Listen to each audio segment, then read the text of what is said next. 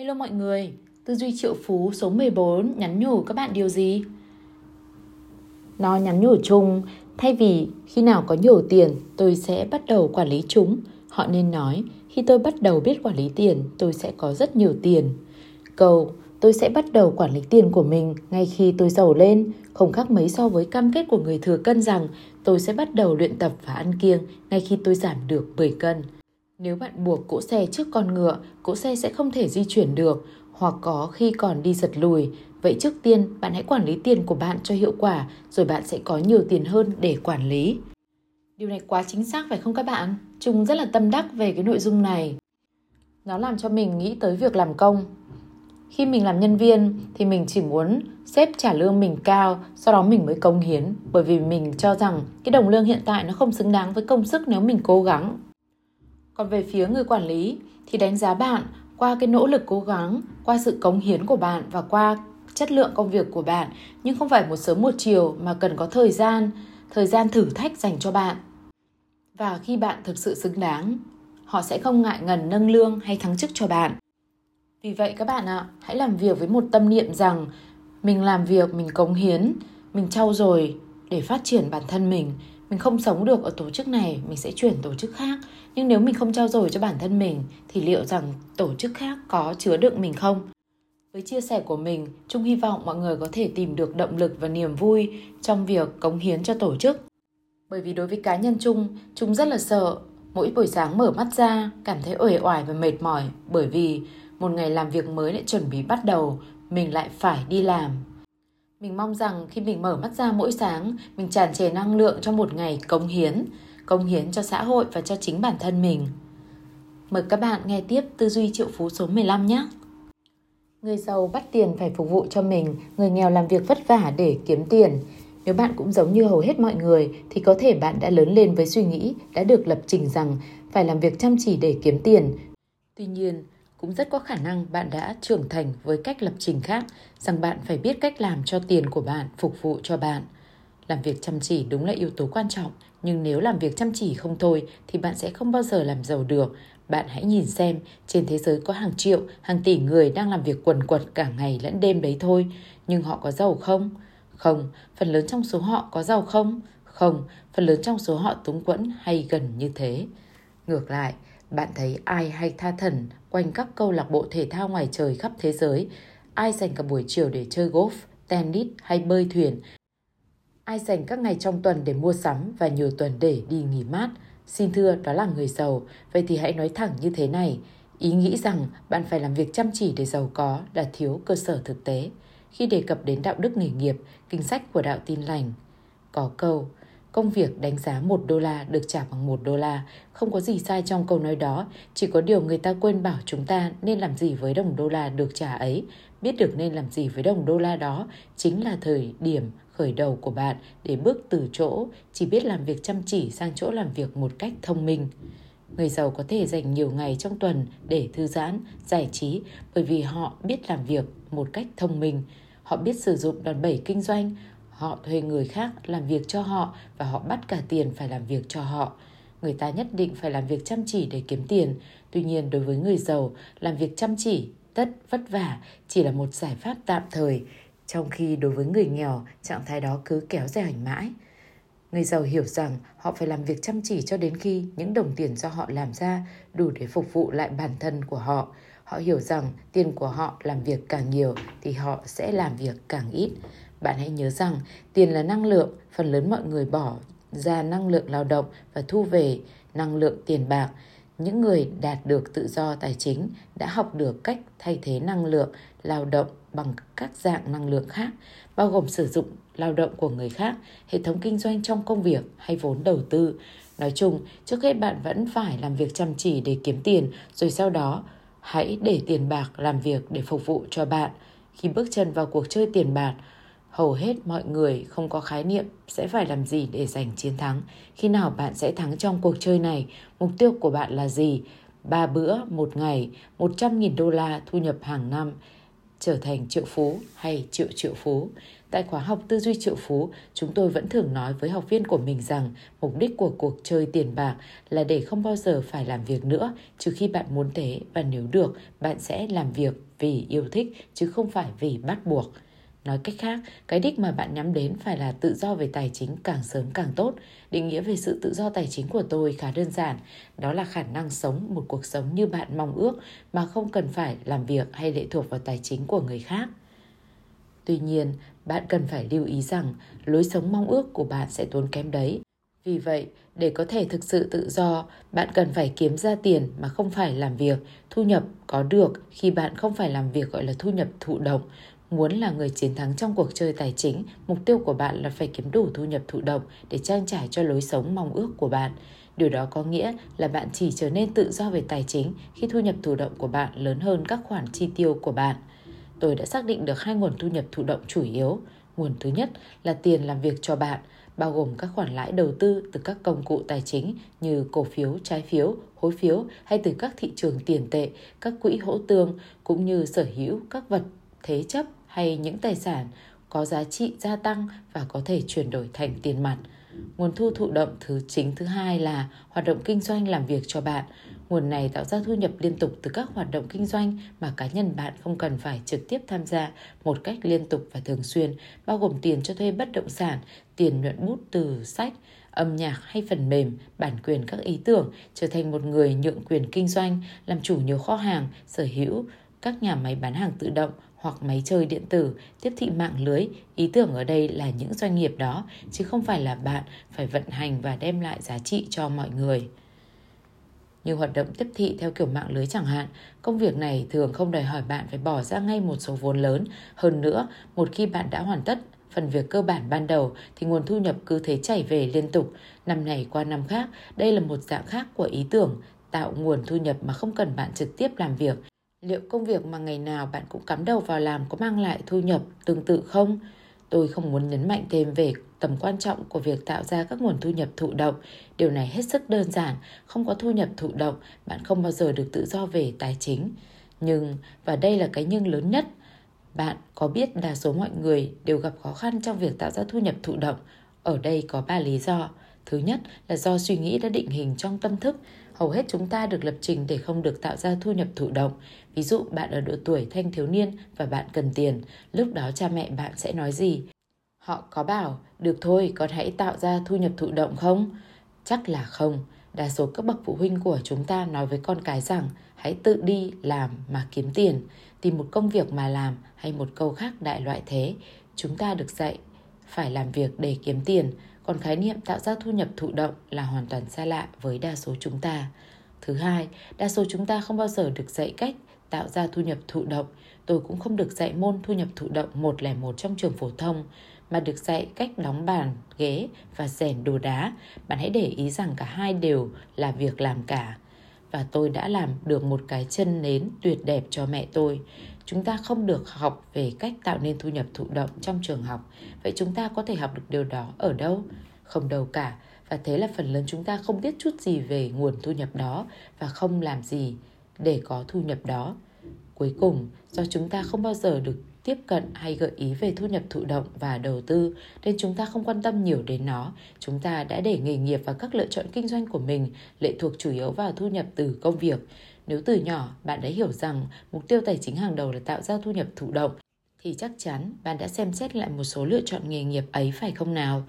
Tôi thường khuyên mọi người hãy mạnh dạn lựa chọn, thậm chí thay đổi hoạt động kinh doanh hay lĩnh vực nghề nghiệp nếu cần để tìm một hướng đi mới sao cho việc tạo ra thu nhập thụ động là tự nhiên và tương đối dễ dàng. Điều đó đặc biệt quan trọng bởi vì hiện nay có quá nhiều người làm việc trong ngành dịch vụ, nghĩa là nơi đích thân họ phải có mặt và trực tiếp bỏ sức lực để kiếm tiền. Không có gì sai trái khi làm việc trong các ngành dịch vụ, nhưng chỉ trừ trường hợp bạn đầu tư thành công một cách khác thường, nếu không bạn sẽ bị cột chặt vào công việc và bạn mãi mãi không được nghỉ ngơi.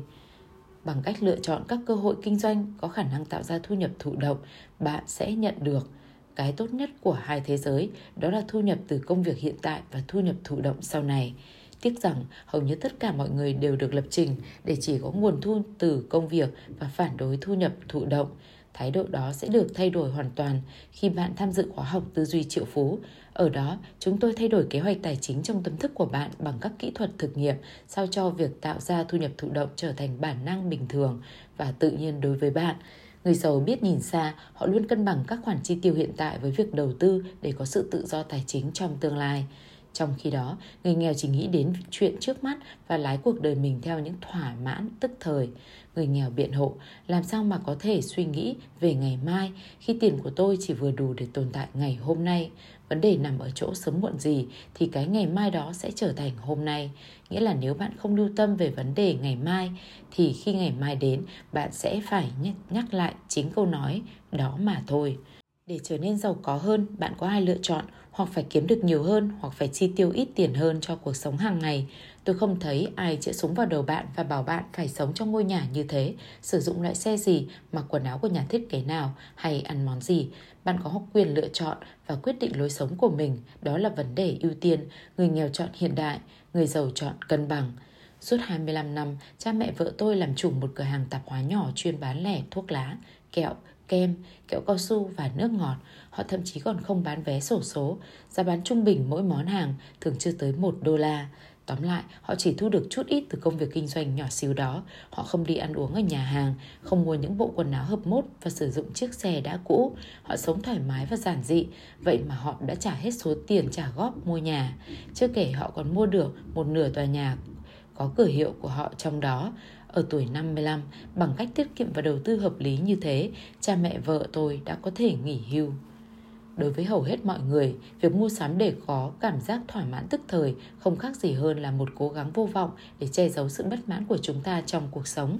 Thông thường, việc chi tiêu bắt nguồn từ nhu cầu thể hiện cảm xúc nội tâm Hội chứng đó rất phổ biến và được biết đến như hội chứng mua sắm, một căn bệnh tâm lý của những người chi tiêu quá mức cần thiết. Hội chứng mua sắm và nhu cầu thỏa mãn tức thời không hề liên quan đến những món hàng bạn mua mà lại gắn liền với cảm giác không hài lòng của bạn. Thói quen chi tiêu quá mức đó là kết quả của bản kế hoạch tài chính trong tâm thức bạn. Natalie, một học viên của chúng tôi, kể rằng cha mẹ cô là những người hà tiện hết mức. Họ bao giờ cũng dùng phiếu giảm giá để mua bất cứ thứ gì. Thậm chí mẹ cô còn có một chiếc hộp xếp đầy những phiếu giảm giá và tất cả đều được phân loại rõ ràng. Cha cô có một chiếc xe 15 tuổi, đã dỉ xét và Natalie rất xấu hổ khi bị người khác bắt gặp cô đang ngồi trong đó. Nhất là mỗi khi mẹ đến đón cô ở trường. Mỗi khi ngồi vào xe, cô luôn cầu mong để không ai nhìn thấy. Trong các kỳ nghỉ mát, gia đình cô không bao giờ thuê phòng khách sạn, cũng không bao giờ đi máy bay, mà lái xe 11 ngày, đường xuyên suốt đất nước và cắm trại ngay bên đường, năm nào cũng vậy. Với cha mẹ cô, mọi thứ đều quá đắt đỏ, cách họ hành xử khiến Natalie luôn có cảm giác rằng gia đình cô túng quẫn. Nhưng không, cha cô có thu nhập khá cao vào thời điểm đó, 75.000 đô la một năm, cô thấy chuyện này thật khó hiểu. Vì căm ghét những thói quen hà tiện của họ nên cô quyết phải làm ngược lại. Cô muốn mọi thứ của cô đều phải sang trọng và đắt tiền. Khi cô ra ở riêng và bắt đầu làm ra tiền, cô thậm chí không nhận ra rằng chỉ trong chớp nhoáng cô đã tiêu hết sạch số tiền cô có. Natalie chi tiêu đến mức cô không thể thanh toán cho những nhu cầu thiết yếu nhất. Đó là lý do cô ghi tên vào khóa học tư duy triệu phú và cô nói khóa học đã cứu vớt cuộc đời cô. Trong khóa học tư duy triệu phú, khi học đến phần cá tính tiền bạc, quan điểm của Natalie đã thay đổi hoàn toàn. Cô chợt hiểu ra vì sao cô tiêu hết tiền, đó là vì cách cô phản ứng trước lối sống quá hà tiện của cha mẹ mình. Đó là cách cô chứng tỏ với bản thân và cả thế giới rằng cô không hà tiện. Sau khóa học đó, cùng với sự thay đổi kế hoạch tài chính trong tâm thức, Natalie đã không còn cảm giác bị thôi thúc tiêu tiền một cách ngu ngốc như vậy nữa. Natalie kể, gần như khi dạo qua một trung tâm mua sắm, cô để ý chiếc áo khoác bằng da lộn màu nâu nhạt lộng lẫy trong cửa hiệu mà cô thường ghé qua. Cô chợt nghĩ, chiếc áo này hợp với mình đấy, nhất là với màu tóc vàng của mình. Mình cần chiếc áo đó và lại mình cũng chưa có chiếc áo khoác nào thật đẹp cả. Vậy là cô ghé cửa hàng. Khi thử áo, cô kịp liếc mắt sang tờ phiếu ghi giá và thấy con số 400 đô la. Cô chưa bao giờ chi nhiều tiền đến thế cho một cái áo khoác. Trong đầu cô lại nói, thì sao nào, chiếc áo chồng rất tuyệt, hãy mua đi, mình sẽ kiếm được số tiền ấy sau. Đấy chính là lúc cô khám phá ra rằng khóa học tư duy triệu phú đã tác động đến cô mạnh mẽ như thế nào. Ngay tại thời điểm cảm tính của cô đề nghị mua cái áo, lý trí với thái độ tích cực mới của cô đã lên tiếng. Mình nên dừng việc này lại và bỏ 400 đô la đó vào tài khoản tự do tài chính. Mình cần chiếc áo để làm gì? Mình đã có áo khoác rồi mà. Cô gửi lại chiếc áo và hẹn hôm sau quay lại, thay vì mua ngay lúc đó như thói quen thường lệ của cô và cô không bao giờ quay lại để mua chiếc áo đó. Natalie nhận ra rằng hồ sơ thích thỏa mãn vật chất của cô đã được thay bằng hồ sơ tự do tài chính. Trong cô không còn cảm giác phải tiêu xài để khẳng định mình nữa. Cô biết đã đến lúc áp dụng điều tốt nhất mà cha mẹ đã làm mẫu cho cô, đó là thói quen tiết kiệm. Nhưng cô vẫn không quên tự thưởng cho mình những niềm vui nho nhỏ bằng số tiền ngày một lớn dần trong tài khoản hưởng thụ của cô. Rồi Natalie dẫn cha mẹ đến khóa học tư duy triệu phú để họ có thể tạo cuộc sống cân bằng hơn. Cô vui mừng báo tin rằng bây giờ họ đã sống trong các khách sạn nhỏ bên đường, mua xe mới, học cách kiếm tiền phải phục vụ cho họ và họ đang hưởng thụ cuộc sống của những triệu phú thực sự. Giờ thì Natalie hiểu rằng cô không cần phải tàn tiện như cha mẹ cô để có một cuộc sống thoải mái. Nhưng cô cũng nhận thức được rằng nếu cô cứ tiếp tục chi tiêu một cách vô thức, cô sẽ không bao giờ được tự do về tài chính. Natalie nói, thật tuyệt, giờ tôi có thể kiểm soát cả tâm trí lẫn tiền bạc của mình rồi. Như vậy, mục tiêu cuối cùng của chúng ta là bắt tiền làm việc để phục vụ chúng ta, như chúng ta đã lao động vất vả để kiếm tiền và điều đó có nghĩa là bạn phải kia tiết kiệm và đầu tư, chứ đừng biến hành động phung phí tiền bạc thành một nhiệm vụ phải làm trong đời. Ở đây có sự đối lập ngạc nhiên. Người giàu có nhiều tiền mà lại chi tiêu ít, trong khi người nghèo có rất ít tiền mà lại chi tiêu quá nhiều. Người nghèo làm việc để kiếm tiền trang trải cuộc sống hiện tại, còn người giàu làm việc để kiếm tiền dành cho các vụ đầu tư của mình và những thương vụ đó sẽ đem lại tiền cho họ trong tương lai. Người giàu mua tài sản là thứ có khả năng sẽ gia tăng giá trị trong tương lai, còn người nghèo mua các khoản chi phí là thứ sẽ mất giá trong thời gian ngắn. Người giàu tích tụ đất đai, người nghèo tích tụ hóa đơn. Tôi vẫn thường bảo các con hãy mua bất động sản, tốt nhất là bạn hãy mua những bất động sản có thể đem lại dòng thu nhập dương hoặc bất kỳ loại bất động sản nào cũng được, vẫn hơn là bạn không có bất động sản. Tất nhiên, giá trị của bất động sản sẽ biến động theo nhu cầu của thị trường và có thể tăng hay giảm, nhưng rồi sau 5, 10, 20 năm hay 30 năm sau, chắc chắn giá trị của nó sẽ cao hơn rất nhiều ngày hôm nay. Và có thể đó là tất cả những gì bạn cần để trở nên giàu có. Hãy mua những thứ mà ngay lúc này bạn có khả năng chi trả nếu cần số vốn lớn hơn, bạn có thể cộng tác với những người bạn quen biết và tin cậy. Trường hợp duy nhất khiến bạn rắc rối với bất động sản là khi bạn mở rộng kinh doanh quá nhanh và buộc phải bán đúng thời điểm thị trường đang xuống dốc. Chỉ cần bạn để ý lời khuyên trước đây của tôi và quản lý tiền một cách đúng đắn, khả năng việc này xảy ra sẽ vô cùng thấp, thậm chí hầu như không bao giờ. Người ta nói đừng chờ đợi để mua bất động sản, hãy mua bất động sản và chờ đợi. Tôi đã kể cho bạn nghe câu chuyện của cha mẹ vợ tôi về hiệu quả của việc đầu tư và bất động sản. Còn bây giờ tôi sẽ lấy ví dụ liên quan đến cha mẹ tôi. Cha mẹ tôi không nghèo nhưng chỉ thuộc tầng lớp trung lưu. Cha mẹ tôi làm việc chăm chỉ, còn mẹ tôi ở nhà chăm sóc mấy anh em tôi vì sức khỏe bà rất kém. Cha tôi là thợ mộc và ông nhận thấy rằng các nhà thầu xây dựng không ngừng mở rộng những khu đất mà họ đã mua nhiều năm trước đó. Ông cũng nhận ra rằng tất cả họ đều rất giàu có. Cha mẹ tôi quyết định cũng dùng những đồng tiền dành dụm ít ỏi của mình để mua một lô đất rộng hơn 3.000 mét vuông, cách thành phố họ sống là khoảng 30 km. Khu đất đó trị giá 60.000 đô la. 10 năm sau, một công ty phát triển bất động sản quyết định sẽ xây dựng trung tâm thương mại lớn trên khu đất đó. Cha mẹ tôi đã bán mảnh đất và thu về 600.000 đô la. Trừ đi số tiền ban đầu, họ có khoản lợi tức trung bình là 54.000 đô la mỗi năm từ vụ đầu tư này. Trong khi mỗi năm, cha tôi chỉ kiếm được khoảng 15.000 đô la đến 20.000 đô la từ công việc làm đồ mộc của ông.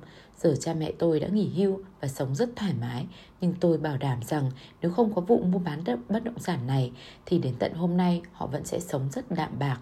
Thật may mắn là cha tôi đã nhận ra sức mạnh của việc đầu tư, nhất là đầu tư vào bất động sản.